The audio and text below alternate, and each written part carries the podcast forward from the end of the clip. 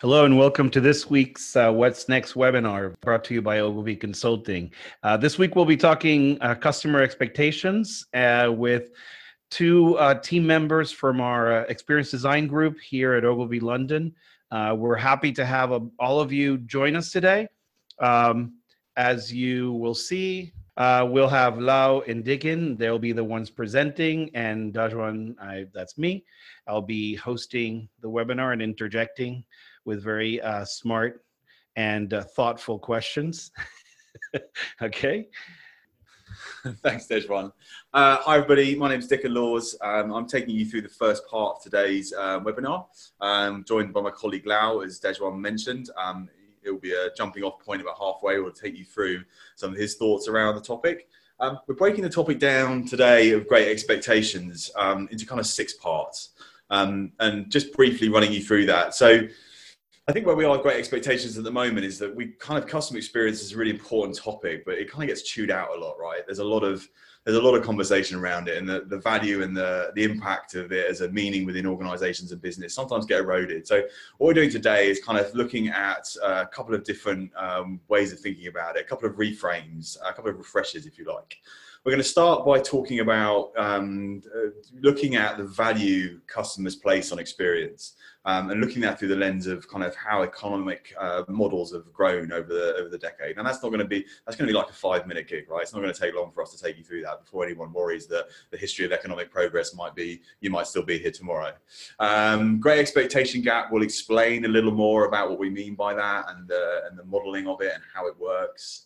Um, we will take you through the impact of poor expectation gaps or big expectation gaps and the impact it has uh, on your customers and notion and what that is defined by in terms of experience debt and negative negative experience equity.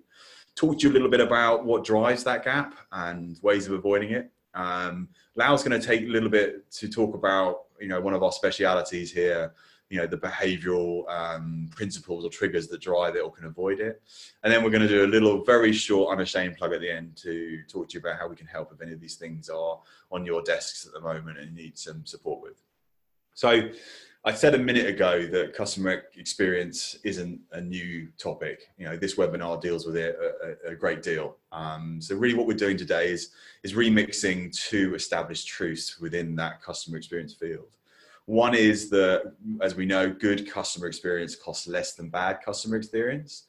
You know, gone are the days where people are saying that I'm not going to invest in my customer experience because, quite frankly, it's expensive to do that sort of transformation. But the reality is that it's dawning on most businesses and most brands that the lack of doing it is actually more cost more effective in terms of the loss that is uh, potentially going to face you if you don't invest in it. And the other one is that consumers now place more value in satisfying experiences than satisfying products, which might seem strange because ultimately, you know, products are still there and products are still there, um, you know, it's satisfying and in demand. But we'll tell you a bit about how that relates to the experience economy. So we're kind of remixing those two thoughts today as we go through the presentation. And the first one, as I mentioned, is a very brief history of economic progress through the lens of a birthday cake, which I will explain to you. So if you look at and we, when we go into this, we're really thinking about um, the value customers place on the relationship they have with products and services.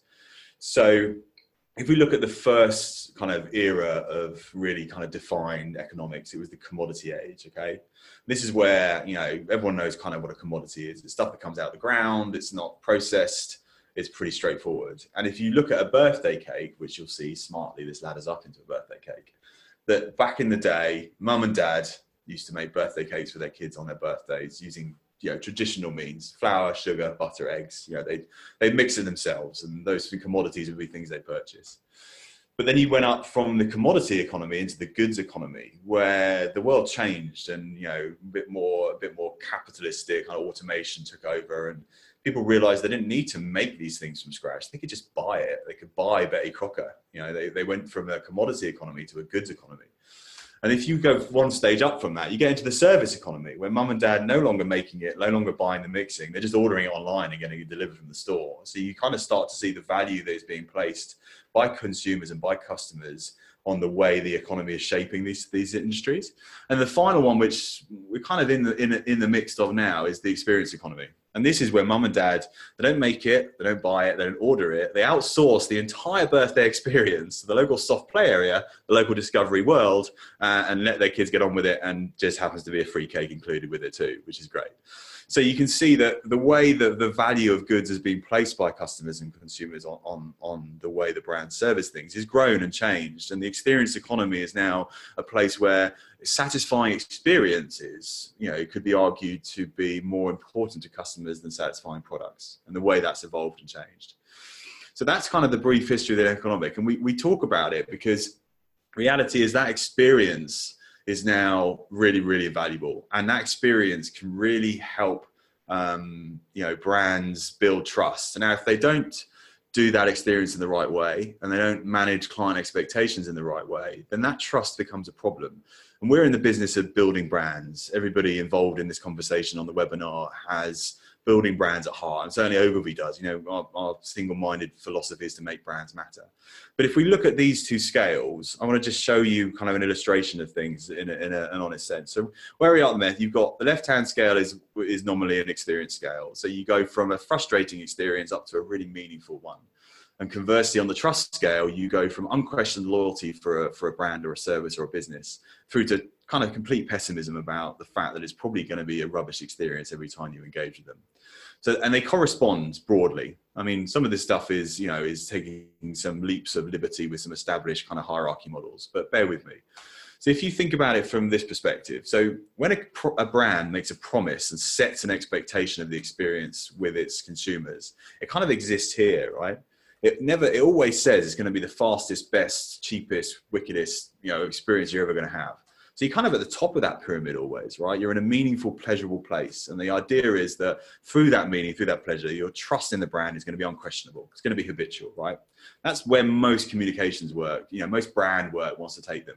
They never really state in, in, in there that really where you're going to end up is kind of halfway up there. And actually, we know that you know most people inside businesses are happy to be there. The reality is, and we know from Forbes from a recent study that 26% of employees um, know that their business doesn't really deliver on their brand promise. And actually, if you ask a lot of clients, they'll say, you know, we, we know, and actually to get there and operate there, it's quite safe and it's achievable.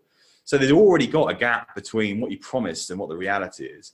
But the, the, the compound effect of the, the experience economy at the moment is that you've got another factor you've got an ever decreasing, ever increasing precedence of other people's experience they have in every walk of life, which means that what you think is acceptable for your customers, they probably don't think is acceptable anymore because they've been working with Uber and Airbnb and all these other amazing disruptors for years now. And they know that the frame of reference, what good stands for, is different. So, really, if you think about it, you've got a gap between where your promise is made to your customer and the place they expect you to be in. There's quite a distance now. And we talk about that as the expectation gap. And the broader that is, the more trust is an issue. The more trust is an issue, the more you erode your brand value, and then you're decreasing your growth and decreasing your value as a business. So, just to really put a pin on it, expectation gap by definition is the distance between customer expectation of a product or a service and the reality of experiencing it. And that is a dynamic, shifting landscape now. It used to be static. It used to be if you missed the mark, that was just on you. Now the, your competition are actually responsible for how that expectation gap grows because they're setting the expectation, the precedents. You've got to keep up with them. So trust is a trust is a massive issue. Um, we know globally that trust in uh, consumer trust in NGOs, in businesses, in brands is on decline. Um, in the UK, as an example, I mean globally, it's a, decreasing by 10% year on year, and it has done for the past decade. In the UK, it's down minus one. In the US, it's like minus nine. Oddity in the mix is in the you know the one exception to the rule um, is, is is the Far East and China where it's increasing, but generally it's it's collapsing. So closing that expectation gap becomes harder because the trust is is eroding day by day. So it becomes even more important. So we look at um, evidence to support this. So you go and look back just two years at the top 10 brands kind of globally um, you know, with a very Western steer, but still global. And you look at them and you think, well, kind of most of those guys are probably got quite good service experiences. We know Apple does, we know Google does, arguably Amazon does, depending if you like them or not. Netflix, you know, there's a, there's a couple of guys in there that probably stand out, right? Samsung, John Lewis, Disney. Is their total CX um, as strong as it could be? And then if you fly forward into 2018, you kind of see that the, the landscape's changed. So the recent pulse on top 10 brands globally, you still see the heavy hitters in there, the Apples, the Googles of the world, but you've got some strange anomalies sitting in there, right? You've got Lego, you've got Fitbit, and in the UK, you've got the NHS. Now, Lego is, you know, Lego is Lego, right? I mean, they have to do quite a lot wrong for you to get the expectation of what you're going to have one of their products bad. I mean, they're bricks and the endearing factor about them, whatever property they invest in, whether it be films, games, you know, theaters, landscapes, whatever it needs to be, you know, they're still Lego. You still have bricks. So their expectation is consistent. And in a world where your expectations are important, your experience is important, they've risen up through the ranks. They're number two now. Fitbit, I would argue, you know, for a long time, probably uh, the underdog behind other wearables, you know, potentially behind the Apple Watch for a few years. But the reality is, once you get it and the experience it offers beyond the product is first class, and it's like it's rising up through the ranks. NHS, the National Health Service, God bless it, in the UK, you know, that is something that's been under the cosh for years now, and really quite surprising maybe to some that it sits in the top ten brands, um, certainly in the UK but it's reinvested millions and millions in its digital infrastructure and its digital services. So the expectation people have on it is increasing day by day, but its service and the ability for people to self-diagnose, self-serve, self-prescript um, their own solutions is, is, is coming to the fore. And now they're, now they're huge. So you can start to see that this experience economy and the value people place in it and the expectation gap is really, really important. And if you're not hitting those things, then you're going to be kind of going back to the John Lewis and the Disneys. Now, recognize that Disney are about to do some amazing stuff with their with their live streaming stuff. So you're going to see a whole new world emerge there. So they might come back up, but for now they're not there. Well, they're in the top 20, but they're not in the top 10. So the cost of missing your landing. So if you look at this simple runway, you've got a point A where the brand promises. So whatever the customer engagement point is, whatever the promise is that your creative or your brand proposition gives to the customer, that's your starting point. And typically the customer expects to do this. They expect to leapfrog over into a place they recognize, a place of safety, their customer experience reality is, is managed. It's their expectation. But you've got to balance that quite finely these days because if you do too many other things, you can you can mess it up. So if you do this, if you overpromise your trajectory is steeper because your promise and your your promise is steep and it's amazing and it's really engaging. But you burn quickly and you drop down early and you under deliver so you're already kind of causing yourself to be uh, on the back foot. And there is an and i talked about this earlier and everybody probably knows this quote because i think at ogilvy we're pretty we're pretty popular about saying this and repeating it because we think it has great resonance. That the last best experience that anyone has anywhere becomes the minimum expectation they have for it uh, and as a result, you know, you've got to worry about this stuff. So the precedence is quite strong. And if you set a precedence curve, then you've got a whole new dynamic altogether. You know, you've got the best experience that is good, what's going to set it. And you're going to be under, if you don't invest and constantly think about how you're changing your experience, you're going to be missing it.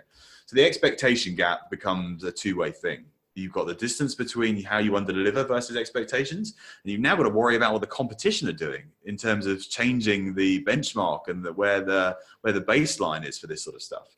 So you've got two elements to that expectation gap. You've got what we always had, what we dub the expectation debt, which is the debt a brand owes you from the promise they've made to you to the reality of where you go to. And you've also got a second dynamic, which is what we what we notionally have termed negative experience equity. Obviously, borrowed from the housing market where your value of your mortgage is supersedes the value of your property because it's depreciated. But in a, in, a, in this world, what you're doing is you are set. The customer has an expectation of your, eh, and that's effectively your mortgage value. But the market is moving ahead. You know, you're changing the value of that relationship. So we call it the negative experience equity, and it's really really important to keep an eye on those things because they they it's two different dynamics to really change the value of your business and the relationship with the customers. Ultimately your growth. So, just kind of very quickly, if that hasn't quite landed, I wanted to put some thoughts together on who we recognize as being sinners and saints in this landscape. So, in terms of demonstrators, I think that, you know, uh, Monzo as a digital bank uh, flying high at the moment. Huge amounts of growth, huge amounts of popularity in the, in the UK. Yeah, it is a UK business, but ultimately, you know, there are digital banks in most of the westernized markets at the moment, whether it be Atom Bank or, or others as well. Um, you know, in the in the UK, they're huge, and they are really, really good at managing their expectation gap on a daily basis. They as a, as a digital only app bank uh, you know they are very transparent with their customer base about how they're going to release their product what features they'll do and they let they crowdsource those features with customers in real time. Very transparent probably more transparent than any other kind of design process any other brand ever runs even more than like and some of the some of the ones that are notorious for it. So they've got they're always managing their expectation gap. You know, they're always making sure they they're exciting their customers and then helping them deliver on that excitement and pushing the envelope all the time. Now, forgive me, but I think a debtor in my world is Microsoft. I think they are they challenge themselves to innovate and push the envelope but often we always feel a little bit underwhelmed with their products and a bit underwhelmed. And it's not necessarily just about the products they're making, it's about the promise Microsoft are always delivering, but it's also about the fact that they're constantly being disrupted they're constantly having um, the benchmark being reset for them with all sorts of startups and all sorts of kind of uh, global entities. And then I think I think with key exceptions mm. within the Microsoft world, mm. that being Xbox and their cloud service. Yeah. Okay. So I'm talking about enterprise, yeah. enterprise software. But their enterprise stuff. Yeah. Yeah. Yeah. Yeah. Mm. Uh, and the, the odd one right is Tesla. So I call this out because I find it fascinating. Okay, Elon Musk is a master salesman, psychological mastermind. So every year he says, right, I am going to this year ship 50,000 new uh, units, new cars, and they're going to arrive and you're going to love them. And everyone gets really excited. He, ma- he manages to make 50,000 each year or whatever the numbers are now. Painfully. Painfully. But he never gets them out to the customer because his supply chain and his delivery mechanics are all screwed up. But equally, so he's always setting a promise on his expectations of how customers are going to get the service. Not a promise about the product, a promise about the service. And then what happens is he misses those. But when the product actually gets to the customer, it's so bloody good in terms of its surprise and delight and the little treats and the eggs, the Easter eggs that are baked into the service and the experience and the digitization of those vehicles that nobody ever complains. Nobody ever calls him out on it. The media call him out of it and his stock price calls him out on it but the customer, the service they get, they forget all about it. So he sets an expectation, he fails, but yet he still manages to get away with it in terms of uh, overachieving and setting the stall out for the market. And he has to, because strategically, Tesla's story needs to stay interesting. And his interest is by pushing out, promising all these extra cars being in the market, it keeps an interesting story. So Elon Musk is a real mastermind at it, and they probably disrupt the trend that we're talking about today. There aren't many, they're kind of unicorn like he probably lives that too. I mean, his his move to uh, disrupt his own pay structure was an yeah. interesting move as well. Yeah, yeah. So he doesn't just it doesn't. It's not just the thing he gives to the consumer, but it's himself. Yeah, it's him. Yeah, he's like a lab. Yeah, yeah. yes, like it, like it. Elon lab. Yeah. Uh, okay. Um, so, I mean, I'm just gonna I'm gonna hand a Des one. I mean, you know we've all had pretty poor experiences. But in the context of what we've explained to you, has anybody else got like debtors? Who owes you a debt from an experience point of view? Um, and kind of, you know, what what really interesting ones are out there in terms of not just, you know, I promise you the product's going to be faster or it's actually slower, but are there any other big strategic problems or services you're offered that don't do it? Could be as, as simple as your morning commute. Doesn't have to be complicated software that you bought. But I would assume that there's, there's, everybody has something Yeah, that surely, surely. by. So feel free. Telecom services, come on, that's too broad. Name names. Come on, AT&T, Verizon, who, who's let you down? Let's see. I will get fired. Okay, don't name names. Estonia, don't say anything. we had interestingly this morning, we had Daniel from somewhere in the APAC region who said Game of Thrones. And I was like, really? Game of Thrones? I think uh, Jose was like, a reader. Yeah, well, he must have been. Do you know what I mean? He must have been like, you know, read the book, watched the film, the bit was better, you know, yeah, or whatever. But, uh, Ryanair, we got one. Yeah, yeah, yeah, that kind of like, that's table stakes though. Just... Yeah, that's pretty much everybody would agree on that one. Anybody else? Uh, oh, Martin has a question. The Microsoft debtor assertion. The revenue is up. Forbes says their brand value is up 21% year over year from 2018. In terms of debt, I think pretty much any U.S. telecom is a mess. AT&T, Verizon, any company in the take it or leave it duopoly is garbage experience. Martin is not short on opinions. It's good. That's what it's about. That's right. Yeah, I mean, I agree. I think that you've got to look at it. You know, Microsoft are a big organization and they do really good things. And to your point, not all their enterprise software is is delivering. Some of their more interesting products and services are. You know, and at scale, they're doing a great job. But as an individual user and a customer who values their tools on a daily basis, Yeah. You know, you got to look at that and go, Microsoft is this all all encompassing beast. Surely their products are great. And actually, I think they, I think you know, maybe it's subjective, but I think generally the perception is they don't quite hit the mark, especially when you stack up against some of their rivals. I mean, I think I think the big change for them came at at the at the shift in leadership Hmm. uh, about a few years ago. I think that's when things started to change. I think their their their software, um, their their software sort of uh, sensibility Hmm. Hmm. is certainly lacking. But in Hmm. terms of business acumen, they they definitely shifted gears and and Yeah. put some big bets on some stuff that's really proving valuable. Yeah, and like conversely, it's big naysaying Apple done the same thing and probably not uh, not seeing the boon for doing it. So Yeah, I mean, it's interesting that Apple is actually already looking at um, at side products. Hmm. You know, they're looking at other things. I, I just read today that they're looking at creating a credit card with Goldman Sachs. Hmm. So they're going into fintech, and it's interesting that they're doing this because obviously phones are not selling as fast as they used to be. yeah, So they need to look at what else do they service. Um, well said about the transport companies. Belgium SDID developed an app which makes it more difficult to get things done online. That's interesting. If I renew my transportation card online, I will have to wait three days. That is absolutely the opposite for it to be actually renewed. Uh, interesting, interesting. I think there's uh, there's probably a lot of service out there in that same field. Anybody else have? Mirko, I know you have some opinions. I'm going to call you out specifically. And uh, now, now I hope he's listening. He's not just logged in. Uh, let's see, who else? Nobody else has Okay. an opinion of a brand that's not causing pains in the butts? No. nobody Okay. else. well, should we jump? Let's keep going. Okay. If they if they have pains, they'll let me know. So this is one that I, you know, I've got a couple more points, and I'm going to hand over to my esteemed colleague Lau. But you know, we all suffer from this. But at a at a business level and an individual level, how can we avoid doing this within our organisations, within our brands? So we kind of just talk through kind of at a very high level, kind of uh, five drivers of the expectation gap and really how it changes stuff. So I think the first one that of five, and there there is one really important one which we'll get to at the end. Um, being experienced designers, um, you'll probably pre-guess it anyway. Um, but the customer experience precedent. So we talked a lot about it in the last few minutes. Um, you know, you're, not keeping up with your customers' uh, expectations. You're not understanding what precedents have been set in their lives in terms of what's a really great experience.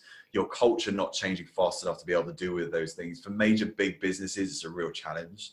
Um, and investing in making sure you understand the customer, walk in their shoes, are empathetic to their needs, continues to be kind of a real challenge for a lot of big businesses.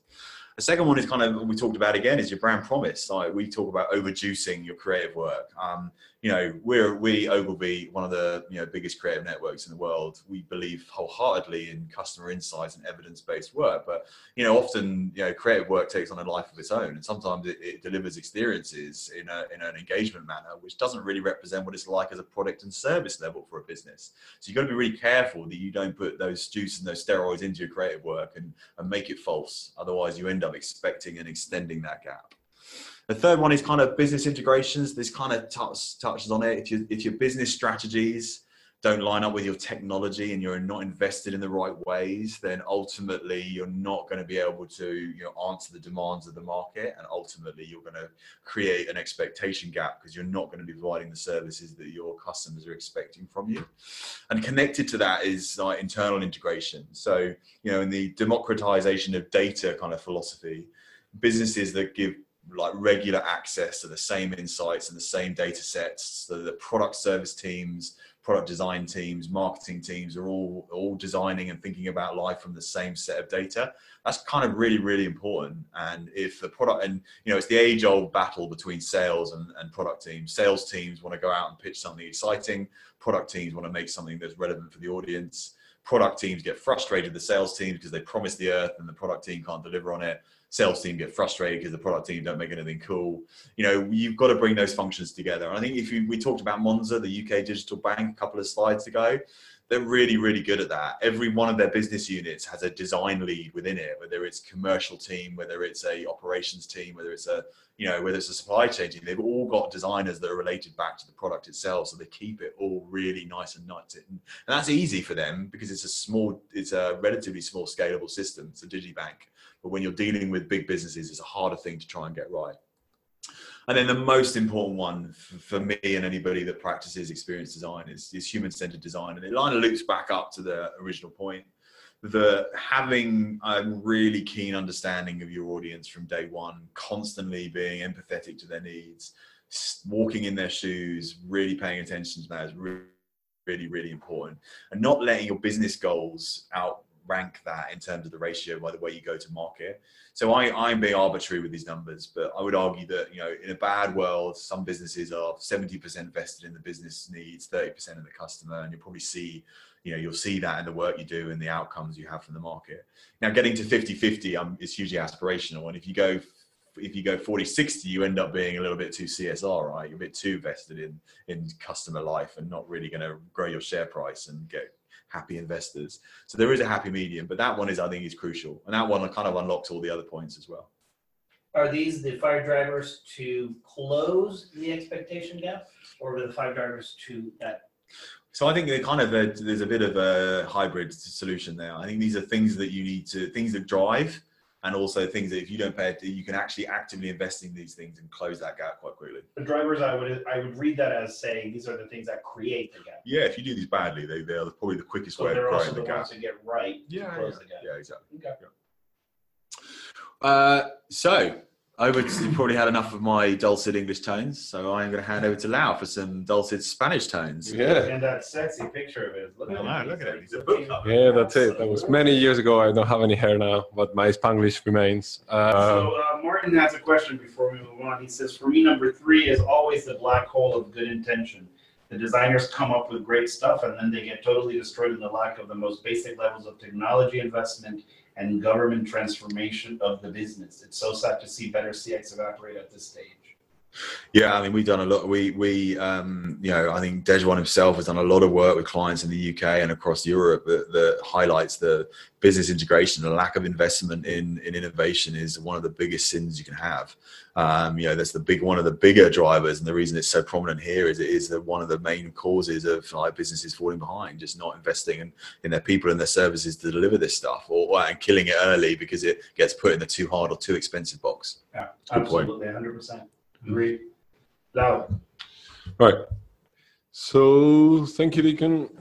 Um, so now that we kind of scratched a bit of a surface of uh, what the experience gap is and how it works, I wanted to get a bit more into the specific of what can we do in order to understand it and to prevent it a bit more. Um, so if we remember the slide that Deacon presented uh, a few minutes ago, where we see the expectation curve, uh, we turn to uh, behavioral science to help us out with it. So, behavioral science, we all know, we can help you at many things to improve your kind of overall CX structure from a strategic level to a very tactical level. There are two biases, particularly, that actually we find particularly relevant to actually cover the expectation gap, and that's the negative bias and the peak end rule. And the order of those are quite important. So, covering the negative bias and kind of the, the, the, definition of what it is as a first step. It means that us humans normally care or put more significance on the negative events than on the positive ones. Uh, and that behaves, uh, but that kind of affects the way we behave, the, the takeout of an experience. Uh, so, in other, in other words, as an example, if somebody tells me, you know, you're a uh, somehow a lousy presenter, but a great strategic thinker and a great people manager, and you have a great vision. Um, yeah, exactly. Like they said five minutes before we started, I wouldn't care so much about being a great thinker and a people leader, but I will say, what do you mean about a lousy presenter? So that negative thing actually puts much more emphasis and is, is more memorable than than the positive ones. And actually, few studies have found that it's five to one in terms of it takes five positive experiences to offset a negative one. and therefore it makes sense to look at it first because ideally we would like to improve the whole cx ecosystem from end to end in one single go but that's not normally the case so it kind of makes financial sense to to start by removing the negative bias and it's not rocket science we kind of do it intuitively but it's not the shiniest part so normally it doesn't get pushed uh, first so in a way going through um, going through the, the, the, ecosystem and try to understand what Deacon mentioned a little bit. So on every single touch point, what are the audience's expectations, what are the precedences, and what are the key friction points that can be removed. And removing those first mean that you don't need to create five positive experiences to offset that. So it does make uh, even financial sense as well as having the consumer front and center. Now, step one done, let's assume then we go the extra mile and it's about uh, kind of matching the expectation gap and actually try to exceed it. And, and for that, the, the one we look at is the peak end rule. Um, what it means is that we judge our experiences uh, entirely based on the on the peak that can be high or that can be low and how those how how they ended regardless of actually what is the quality of the overall experience so in other way you get as another example, you get back home and your partner tells you how was the day, darling, and it's not that you're going to make a quick average in your brain of what happened every hour of the day. You're potentially going to find out that there is a nice meeting that you had in the morning that went very well with the client, and then you had a pint with the colleagues after work, and that kind of makes an average of a very good day, regardless of whether the other seven hours were uh, torture by PowerPoint or something like that. Uh, so yes, mm-hmm. keynote keynote sorry that's that's always what i mean. Um, uh, it's more of a torture with powerpoint and microsoft. Exactly. Yeah yeah proper torture happens by powerpoint you know. Um, so so so again we try to take the, the highest the lowest point the way it all ended and that gives us the, the take out of an experience. Uh, so the expectation can be managed through that. Um, the, the, the, way we try to bring it home into into the, the CX world is try to translate translate from behavioral to to something that we can work with. And we we kind of use peak to to name experiences in terms of the why the wow factor that they bring uh, and how how much can they actually grab somebody attention. And the end of the experience is the longevity side of it. So try to put some flesh on the bones means that the wow experience is potentially is that experience or feature within experience exceeding expectations? Is it a novelty for the customer? Is it actually novelty within the industry or across industries? Uh, is it something surprising wasn't expected and actually is it relevant it's not just a pr stunt. And if we tick more than one of these boxes all of the time people look at an experience and they go like whoa that's something that actually uh, got my attention and that becomes the peak. Uh, the end, the longevity of it could be more of, all right, all right what is the impact of that feature uh, over time? And is it going to be remembered? And is can, can, I come back to it so I can use it multiple times? Is it something that is going to grow or improve over time? Or actually, can, some, can that develop new possibilities in the future? So to me, um, I was uh, I was thinking the the screen time functionality that Apple launched a while ago is something I'm still in love with. Uh, because it's quite counterintuitive in a way for, for, for, a brand that wants you to, to use their devices. But in a way, just that single feature ticks mo- most of the boxes of both the peak and the end. So the, the screen time it's something that nobody saw coming. So it's a novelty, and it's a novelty within all the the whole category, and it's quite surprising coming from Apple. And it's definitely personal because it's how much time do you spend in front of the screen and it's something that you see every day. So, so again, the, the impact spans over a period of time. Uh, you definitely use it multiple times every trying to every time every night when you try to check an email and it blocks you out uh, improves over time because it plays the data back to you and it does open new possibilities so again can you link up the screen time with the rest of the apple health and try to correlate so so just that single feature epitomizes quite well what the peak end rule will be and how to exceed expectations, which is not new for Apple anyway. Um, so if we take those two factors, uh, longevity and, and the wow, factor and the questions that I just went through, then you can start seeing how those those are not just a way of filtering potential solutions and potential experiences and road mapping them, but it's something that you can use throughout the entire kind of the design process. So in a way, you can do the research to try to unpick what are the, the, the, the what are the precedences and what are the key elements that make the audience understand uh, kind of have a peak and an end. You can then use the same question to synthesize what are the key avenues that we think are going to tick those boxes. They can be the trigger or the core seed of the brief when we come into the ideation stage. And it's a way to, to measure whether they're working. So you can almost attach metrics and KPIs to some of them, soft and hard KPIs. So again, it's the same two concepts throughout the entire design system. Um, design process sorry the last thing that it does by necessity is it kind of complements the classic view that the clients have so there are many variations of the impact effort matrix but it always comes down to that when you have a mammoth task like they often do uh, to change the whole CX ecosystem and the back end of it. It goes into how much it takes to get off the ground and how much do we as a brand think is going to change the change the game.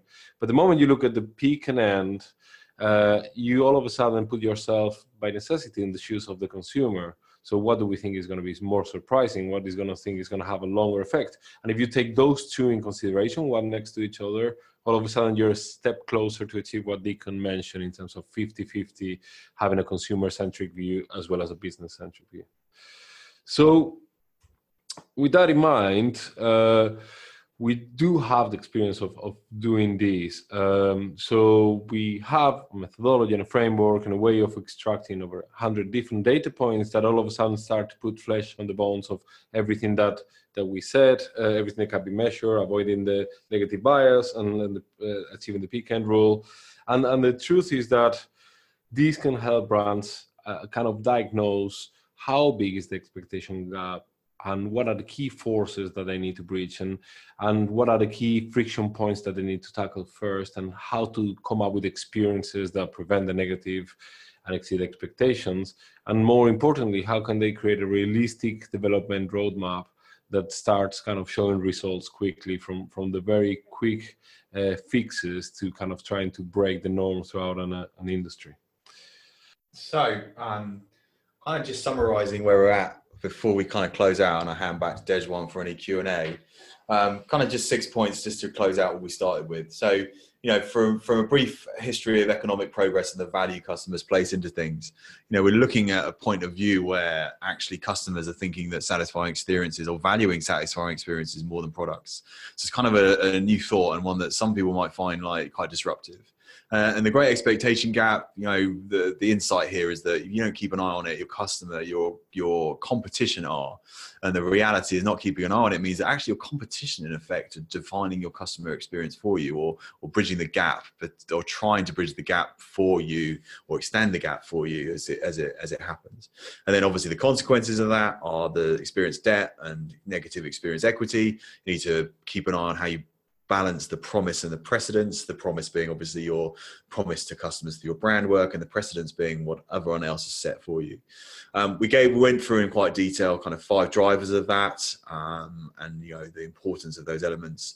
Lau's taking you through kind of the peak end rule, and I think that personally, I think that the peak end rule is a is a real tonic for brands that are struggling with this because it kind of gives you permission to be okay with the fact you don't need to get it all right but you need to emphasize key moments that you want to be differentiated from in the service industry and an economic eh, and an experience economy.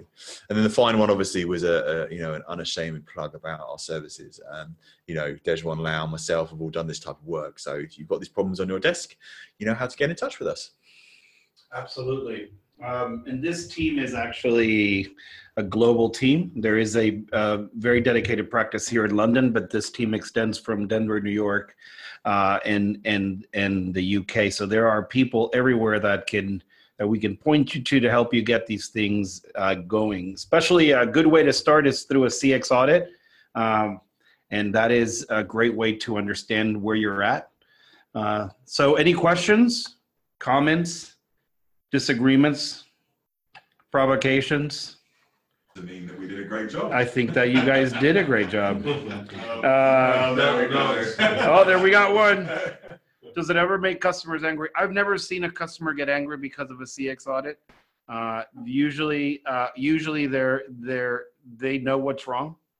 This is just a way to validate it. Have you ever seen a, a customer like one of our customers get angry?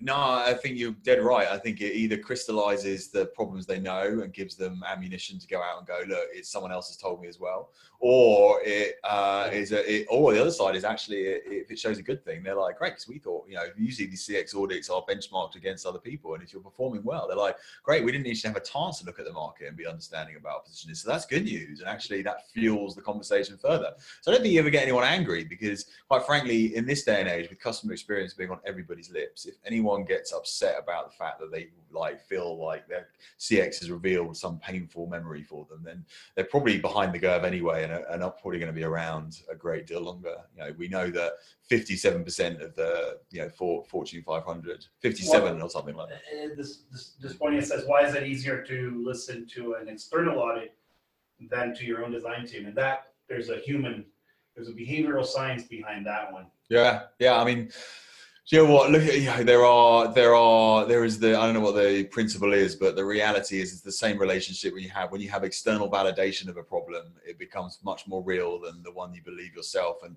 and often in, internally, unfortunately, businesses don't have the same respect for their peers within the business as they do maybe for outlaying costs for a third party to tell them what the problem is. Um, and, I, and I think it's a shame, right? You know, we we we as ourselves as a, as a as a collaborative design function you know we work hand in glove with clients. Um you know we don't really see ourselves as an external party. We see ourselves as part of their design team. And i see the frustration on design practitioners faces when they're not able to d- deal with that stuff. I think there's also, I mean, there's a reason why, as practitioners of this in this field, we do uh, validation testing, is because we may think it's right or wrong, but we want to make sure it is or isn't. So, getting another company to come in and do an audit is is part of validation. So, I don't think it's necessarily always a black or white instance in which the internal team isn't being listened to. I think it's sometimes about validating those gut feelings. Um, Martin says, I had a client say, You don't understand. This is how our industry works when giving them a needs improvement grade for a specific CS. It was in the insurance industry. I totally agree. Uh, there is a lot of inside speak. I, I work with pharma and healthcare as well. And uh, they're notoriously for saying, but you don't understand, we're not allowed, or we can't, or we shouldn't, or we, or we'll get sued, or there's always a, a there's always an excuse. So it, part of what you're doing is showing the ultimate goal and part of selling it is showing how you get there the progress. So there's sometimes it's just a question of showing small steps to get there rather than saying you have to spend a billion dollars by next week. Great. anything else? Thank you for those that participated. Thank you for those that stayed longer. A little bit no no we're on time. Um, and as always these will be sent to you for download and uh, sharing later on. Uh, thank you so much and see you all next week. Thank you. Bye bye